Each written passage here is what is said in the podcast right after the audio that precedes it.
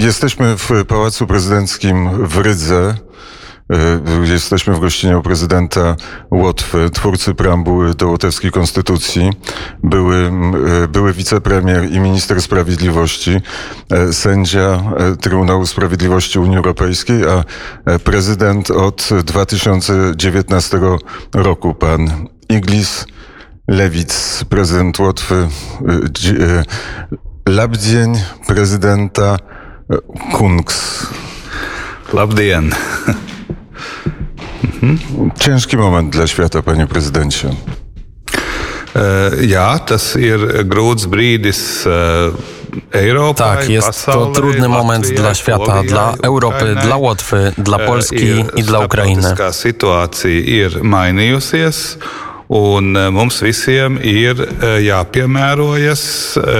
Sytuacja międzynarodowa się zmieniła. Wszyscy musimy dostosować się do nowego stanu rzeczy i odpowiednio zareagować, aby zapewnić międzynarodową praworządność i spokój w Europie. Czy widzi pan prezydent pozytywne rozwiązanie? Czy gdzieś na horyzoncie jest zwycięstwo Ukrainy w wojnie z Rosją?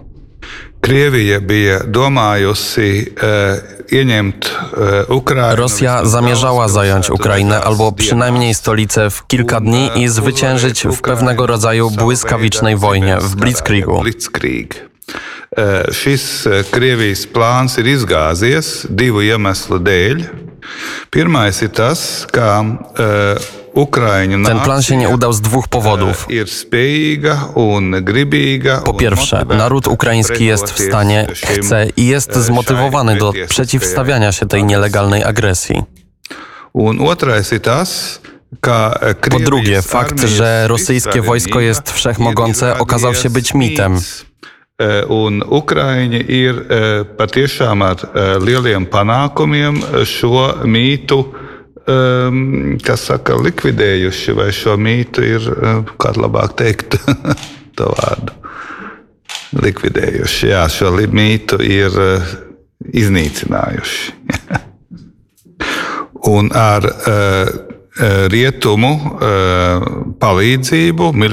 Ukraińcy skutecznie obalili ten mit. Jestem pewien, że z militarną pomocą Zachodu Ukraina wygra tę wojnę obronną. Co jeszcze Zachód może zrobić dla Ukrainy, żeby ta wojna była zwycięska? Pierwsze i najważniejsze to dostarczenie Ukrainie niezbędnej broni. Teraz USA oraz wiele państw europejskich dostarczają broń na Ukrainę i osiągnięcia Ukrainy są oczywiste.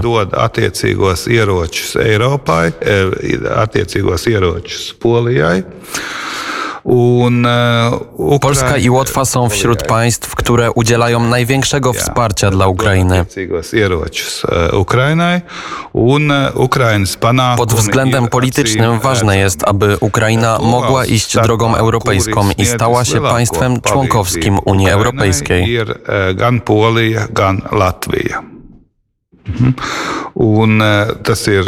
Attiecībā uz militāro palīdzību politiski ir svarīgi, ka Eiropas Savienība, ka Ukraina var, teiksim, iet pa Eiropas ceļu ar mērķi kļūt par Eiropas Savienības dalību valsti.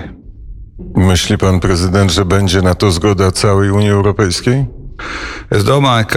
Myślę, że obecnie trwają dyskusje.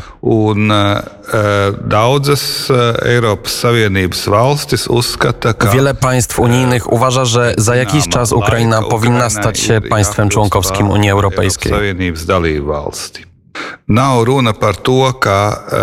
Nie chodzi o to, czy Ukraina w ogóle mogłaby stać się państwem unijnym. W tej kwestii jest jedność. Wszyscy uważają, że tak. Pytanie jest kiedy. Kiedy? Tego nie mogę powiedzieć. W czerwcu ukaże się opinia Komisji Europejskiej w tej kwestii, na ile Ukraina jest gotowa. Następnie o tym będzie decydować Rada Europejska.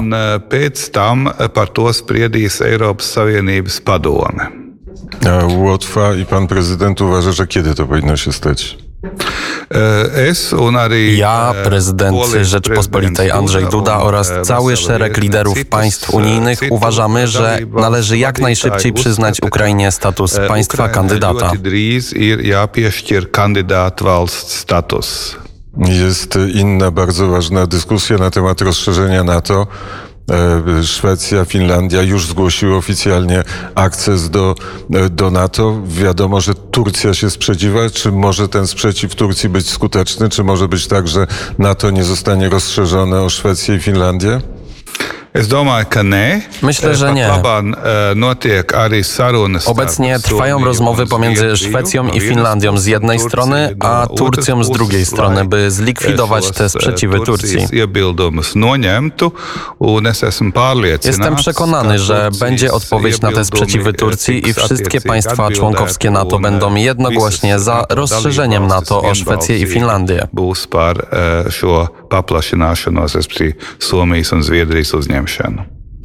Dużo NATO zapłaci za to powiedzenie tak przez Turcję? Myślę, że wszystkie państwa NATO, w tym Turcja, są zainteresowane wzmocnieniem NATO. Chodzi o bilateralne kwestie pomiędzy Turcją a dwoma państwami kandydującymi. Jestem całkowicie przekonany, że te kwestie zostaną rozstrzygnięte. Ponieważ to jest bardzo ważny moment dla państw bałtyckich, czy pan prezydent miał okazję albo będzie miał okazję, żeby o tym rozmawiać z prezydentem Turcji? Jeszcze nie, ponieważ ta kwestia stała się aktualna dopiero kilka dni temu.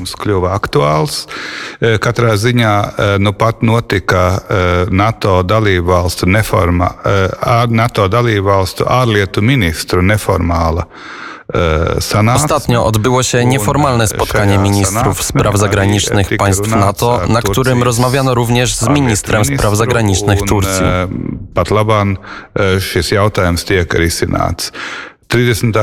Obecnie ta kwestia jest rozstrzygana.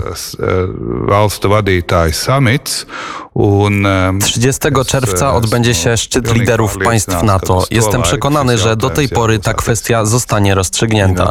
Na tym szczycie NATO będą rozstrzygnięte jeszcze inne ważne kwestie. Obecność wojsk NATO na flance wschodniej NATO.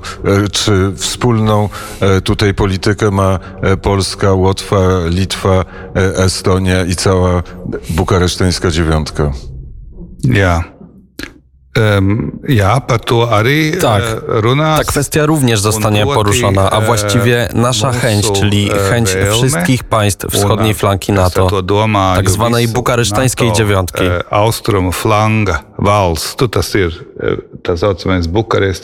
Chęć wzmocnienia obecności NATO na naszym terytorium, aby dać Moskwie poważny sygnał, że jesteśmy gotowi bronić naszego terytorium, co oznacza, że każdy ewentualny atak Rosji jest automatycznie skazany na niepowodzenie. Dlatego konieczne jest wzmocnienie wschodniej flanki.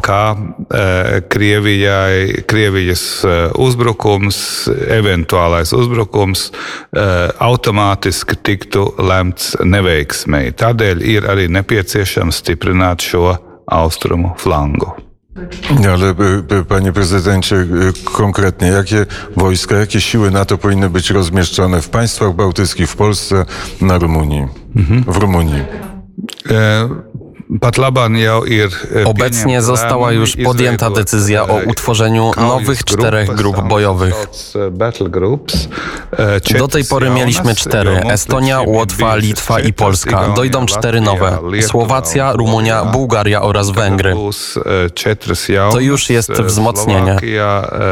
Rumania, Bułgaria i Ungaria. To jau ir pastiprinājums. Ale to wystarczy, żebyśmy się czuli bezpieczni i niezagrożeni przez rosyjską inwazję? Jest to dość poważne wzmocnienie. Chcemy również dodatkowego wzmocnienia w przestrzeni bałtyckiej, a za jakiś czas osiągnąć tu większą stałą obecność sił NATO. O tym też będziemy rozmawiać podczas szczytu w Madrycie.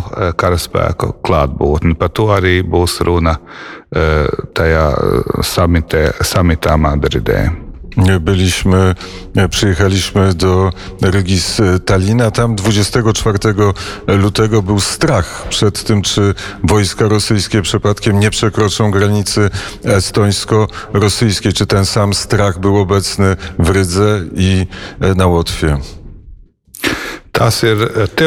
Jest to teoretyczny strach, jeśli można tak powiedzieć, ponieważ NATO jest najsilniejszym sojuszem obronnym na świecie. Każda próba ataku na któreś państwo członkowskie oznacza atak na całe NATO. Chcę zaznaczyć, że wojsko NATO jest kilkukrotnie silniejsze niż rosyjskie. NATO i spēcīgāka par Krieviju, militāri spēcīgāka. Bet ir svarīgi, ka NATO klātbūtne šeit tiek pastiprināta, jo tas... Natomiast wzmocnienie obecności NATO tutaj jest ważne, ponieważ jest to dodatkowy sygnał dla Moskwy, że każda próba ataku na państwa bałtyckie lub Polskę jest w 100% skazana na niepowodzenie. Jebkurš Krievijas agresijas mēģinājums ir absolutnie 100%. Jest to środek zapewnienia spokoju w naszej przestrzeni i Rosja nie odważy się zaatakować. Nodrošināt mieru mūsu telpā, respektīvi Krievija nemaz neuzdrošinās uzbrukt. Putin i Rosjanie rozmaitych instrumentów używają, mogą użyć na przykład, nie wiem, mniejszości rosyjskiej, która mieszka na Łotwie, mogą zrobić wojnę hybrydową. Rozmaite są poziomy wojenne, jeśli chodzi o Rosję. Jakie jest tutaj zagrożenie ze strony Rosji, ze strony mniejszości rosyjskiej? Rosja cały czas używa metody wojny hybrydowej. Rosyjska propaganda działa.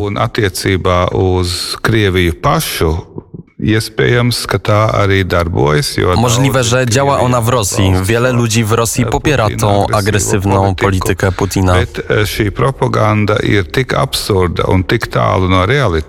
Jednak ta propaganda jest tak absurdalna i daleka od rzeczywistości, że o wiele mniej działa poza Rosją, na przykład w państwach bałtyckich, w Polsce albo w Niemczech, ponieważ mamy inne informacje o tym, co dzieje się na Ukrainie i co robi Rosja.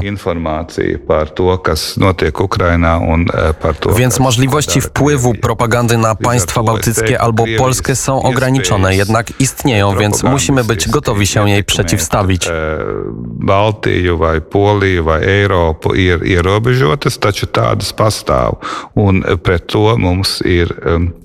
Arī jābūt gataviem rīkoties pret to. Tādēļ, piemēram, mēs esam slēguši veselu... Zamknęliśmy cały szereg rosyjskich kanałów propagandowych. Tu mam zdjęcie z wizyty pana prezydenta w Kijowie, ale ponieważ rozmawiamy też na temat prezydenta Putina i chciałbym się odwołać do doświadczenia prawnego pana prezydenta, czyli czy Putin już zasłużył na to, żeby stanąć przed Międzynarodowym Trybunałem Karnym w Hadze.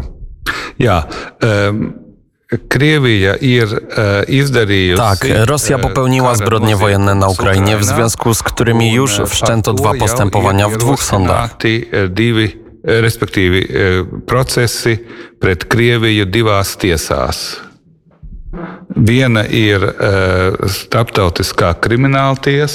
Jeden to Międzynarodowy Trybunał Karny w Hadze, gdzie już trwa śledztwo w sprawie zbrodni wojennych na Ukrainie. Natomiast drugi to Międzynarodowy Trybunał również w Hadze, gdzie Ukraina pozwała Rosję. Ukraina iesūdzējusi Krieviju. Łotwa dołączyła do skargi Ukrainy jako strona trzecia. Pat laban tiek diskutēta arī iespēja izveidot speciālu Obecnie trwa dyskusja dotycząca możliwości utworzenia specjalnego Trybunału do spraw zbrodni Rosji na Ukrainie, podobnego do specjalnego Trybunału do spraw Jugosławii. Popieram ten pomysł, ponieważ te dwa wspomniane wyżej trybunały nie mogą rozpatrywać kwestii rozpętania agresywnej wojny, tylko rozstrzygają o zbrodniach wojennych podczas wojny już rozpoczętej.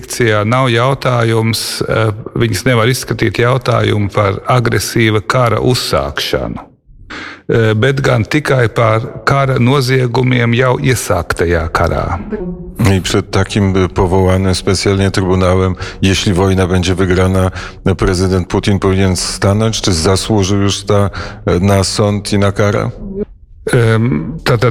Po pierwsze, uważam, że utworzenie takiego trybunału byłoby słuszne. Popieram to tak jak i wielu innych polityków. Głównym zadaniem takich sądów jest zachowanie międzynarodowych standardów prawnych, niezależnie od tego, czy konkretna osoba może znaleźć się na ławie oskarżonych, czy nie.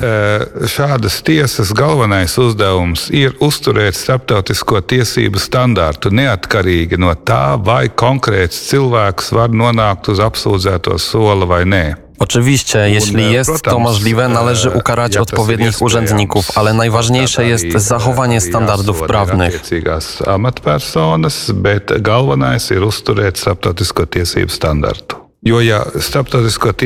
Jeżeli standard nie zostanie zachowany, świat znalazłby się w sytuacji militaryzowanej anarchii, gdzie każde państwo może zaatakować inne państwo, co oznaczałoby koniec porządku ONZ. Militarizētas anarhijas situācijā, ka katra valsts drīkst uzbrukt citai valstī ar, protams, ka tas nozīmētu būtībā miera, apvienotā nācija miera kārtības beigas. Byliśmy, panie prezydencie, w Tallinie, konferencja, tam była ważna konferencja, wicepremier łotewski stwierdził tak, że Łotwa straciła całkowicie zaufanie do Niemiec. To jest zdanie, z którym zgadza się pan prezydent? Es domāju, ka jāskatās tas, ko mūsu valdības pārstāvis teica, jāskatās kontekstā. Uważam, że należy rozpatrywać to, co powiedział nasz przedstawiciel rządu w kontekście.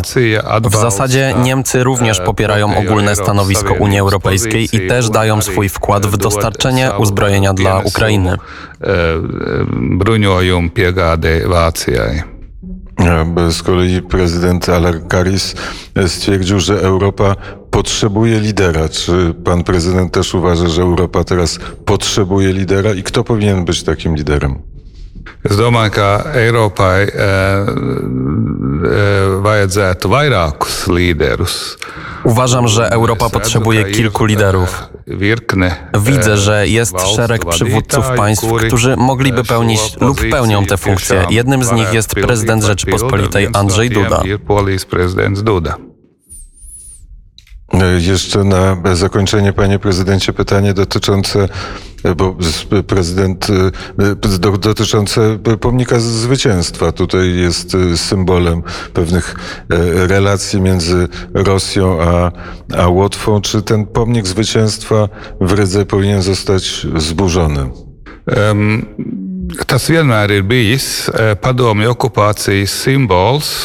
Pomnik zawsze był symbolem sowieckiej okupacji i zawsze był bolączką dla Łotyszy.